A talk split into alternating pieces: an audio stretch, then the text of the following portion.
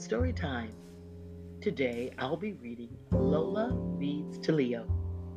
This story was written by Anna McQuinn and illustrated by Rosalind Beardshaw. If you have this book, you can follow along. If you don't, it's okay.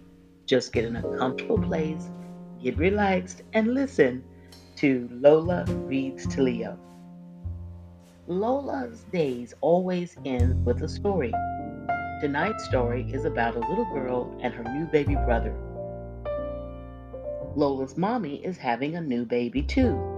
Lola is going to be a big sister. Lola and her mommy read together a lot. Lola chooses stories the baby will like. Daddy makes new shelves for the baby's things. Lola sorts her books. Some are for the new baby, and some are for keeping. One day, the new baby arrives. It is a brother for Lola. His name is Leo. Lola brings him a soft book for his crib. It is a perfect present. Leo cries a lot. Lola wants to cheer him up, so she tells him a story. It turns out he is just hungry. Lola holds her best bear story while mommy feeds him.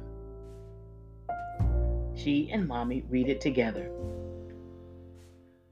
Sometimes Leo cries when he needs a new diaper.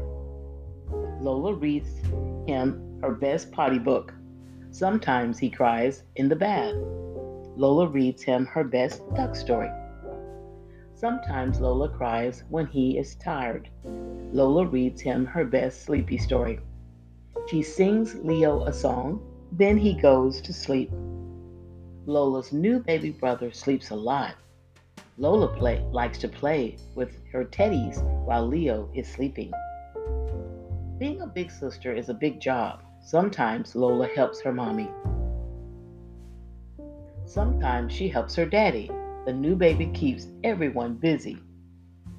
But they are not too busy to end the day with a story for the best big sister of all.